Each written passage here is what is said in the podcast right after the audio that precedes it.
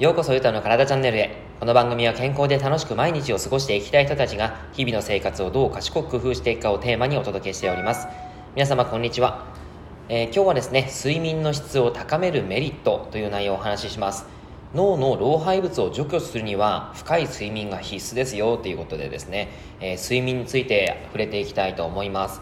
えっと僕はですねえー、日頃のパフォーマンスを高めたいってずっと思って、えー、睡眠の質を高めたいなというふうに思って活動はしています。しかしですねあのやっぱりこう忙しい時とかどうしてもその睡眠不足になってしまう、まあ、その夜寝るのが遅くなってしまって睡眠不足になってしまったりとか、えー、やっぱりこう寝る前までもうメールの返信とかですねあのそういう形にもしなければいけない時があるのでどうしてもパフォーマンスが低下してしまうっていう時があるんですね。でもまあその自分が忙しくないというか、まあ、自分の時間をコントロールできる時は確実にその睡眠の質を高めることをしようとしています。はい。皆様いかがでしょうか？自分の睡眠の質考えたことあったりとかあとチェックしたことあるでしょうか？えー、今日はですねその睡眠の質を高めるメリットとかですねいろいろとお話をしていきたいなと思います。はい、えー、では早速ですけどもまずメリットはですね、えー、4つあるかなと思うんですがまず1つ目は脳の休養メンテナンス、えー、2つ目は記憶の整理定着。3つ目はホルモンバランスの調整。4つ目は免疫力向上です。はい、これは一つ一つですね、あの、お話ししていくんですが、ちょっと長くなりそうなので、まず一つ目の脳の休養、メンテナンスについてお話をしていきます。はい。えー、脳の休養をですねさせることはもう本当に大切だなと思います。それは何でかっていうと脳にも老廃物はたまるんですね。そしてその脳の老廃物をちゃんと除去しないと、えー、アルツハイマーとか、病気につながってしまうというふうに言われています。実は最近、まあ、その一昨年は、えーと、結構な前かな。あのもう34年前ぐらいだと思うんですけども睡眠不足とアルツハイマー病の関連性についての研究結果が発表されたんですね、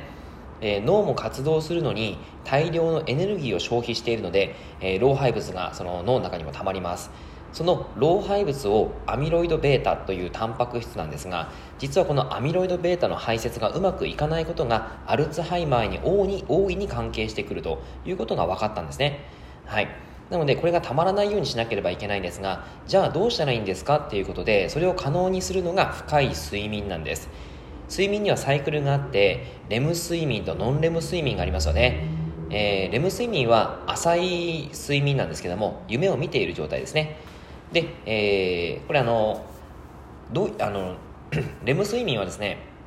えー、この高速眼球運動なんですね。でレム睡眠の時はもうその目の目がですねガーって思いっきりこう動いてるんですけども、えー、ノンレム睡眠っていうのはあのー、もう目が止まって深い睡眠をしている状態ですね。それが、えー、大脳が休める状態になっていきます。はい、これが90分サイクルで行行われると言われてはいます、まあ、最近ちょっとそうじゃそうでもないんじゃないかと言われ始めてるんですけども、はいまあ、あの今までの、えー、話ではそういうことです。で例えばですね僕の睡眠の質がめっちゃ悪い日っていうのはノンレム睡眠が一気にバコーンってきてですねあとはずっとレム睡眠みたいないう時もあったりするんですね。あのスリープサイクルって iPhone にですねえー、っとアプリが入ってるんですけどもそれをずっとですね記録つけてるんですが基本的にですねその悪い日っていうのはですねノンレム睡眠とレム睡眠のバランスがめちゃくちゃ悪いです。はい。